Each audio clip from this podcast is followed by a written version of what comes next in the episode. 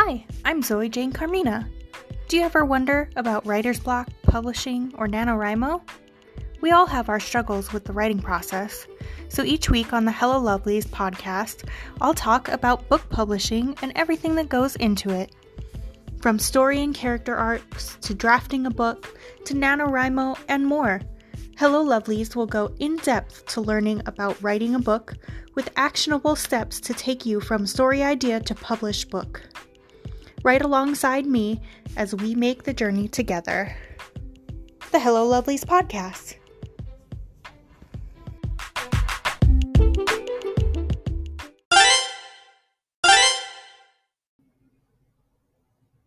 Hello, lovelies, and welcome back to the podcast.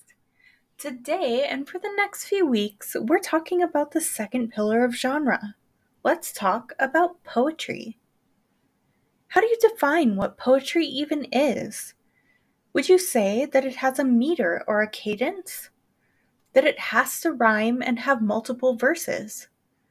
That it has to take a specific form? All of those things may be aspects of poetry, and yet poems exist that could also be said to have none of those qualities.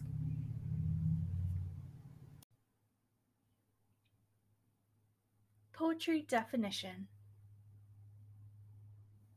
As ever, one of my favorite definitions of the word poetry comes from the Oxford Dictionary, which defines it as a literary work in which special intensity is given to the expression of feelings and ideas by the use of distinctive style and rhythm, poems collectively or as a genre of literature.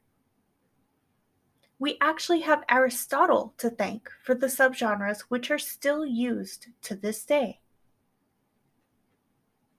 With this definition, I'd like to also direct you to my Five Pillars of Genre post from earlier in the year, where I give other definitions and where I offer this gem of wisdom. Often, putting any definition on poetry is actually limiting its potential. The form itself sometimes matters and sometimes doesn't. Sometimes the structure is rigid, Sometimes it breaks off in the last few lines and does something else. And sometimes poetry is completely fluid. One of my most favorite analogies comes from the Writing Excuses podcast, where writing is likened to speaking, whereas poetry is likened to singing.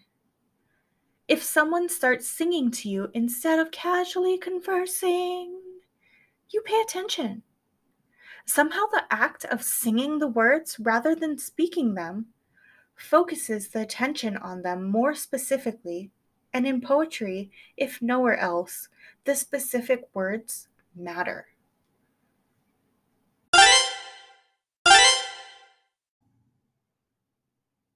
Narrative poetry.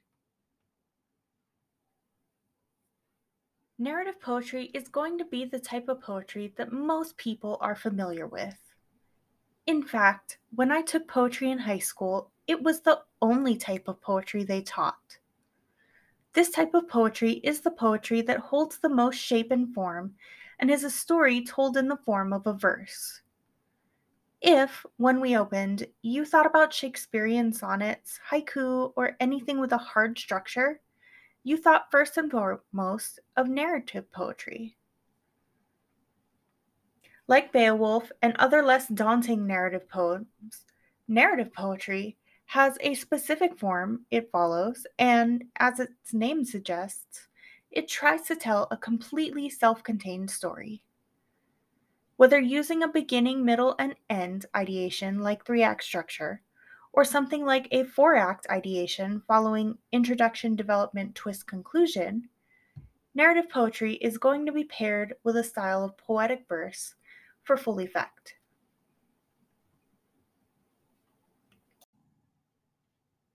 Dramatic poetry.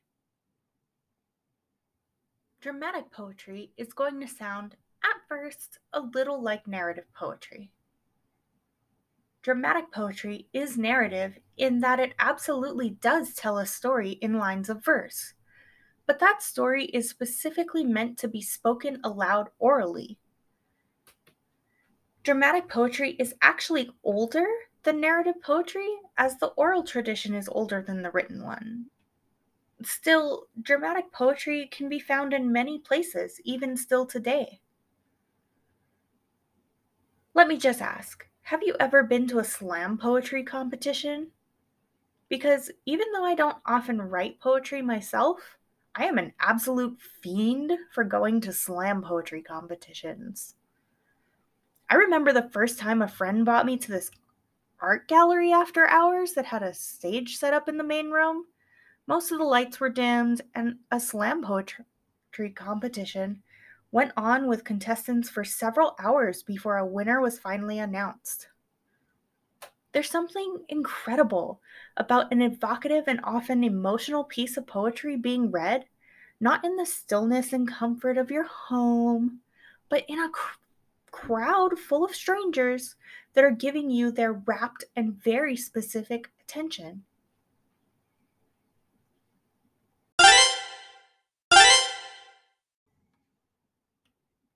Lyric poetry.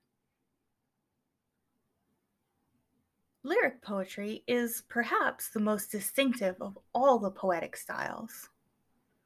While you may have heard the word lyric and thought that this must refer to music, you would have only been half correct. Lyric poetry is a style that has lyrical, almost sing song qualities, and was born out of the Greek tradition and set to a stringed instrument called a lyre. Lyrical poetry is arguably the most common type of poetry there is, as it has evolved and has been modernized the most from its original form.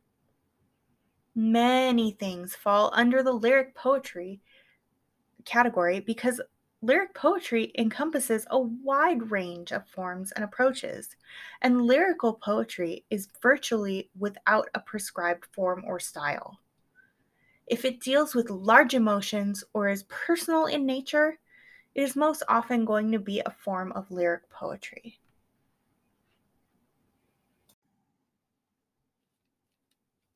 Next week. If you are still unsure of these poetic subgenres, don't fret. Starting next week, we will be going into more detail about each of these, starting with the narrative poetry subgenre. So I hope you'll check back next week to learn even more. Discussion questions. Number one What is your favorite poetry subgenre? Number two do you have a favorite poet or poem? Number three, what genre is your favorite to read in, and do you write in the same genre or a different one? Number four, what is the most important reason writers should be aware of genre and its conventions? And number five, what questions would you like to see me answer in a blog post or podcast episode? Leave your answers in the comments for this episode. Thank you so much for listening to this episode. If you want more information, just search for this episode on zoejanecarmina.com slash blog. If you like this podcast, the easiest way to support it are totally free subscribe, share it with a friend, or post this podcast on social media. Thanks again for listening. See you next time.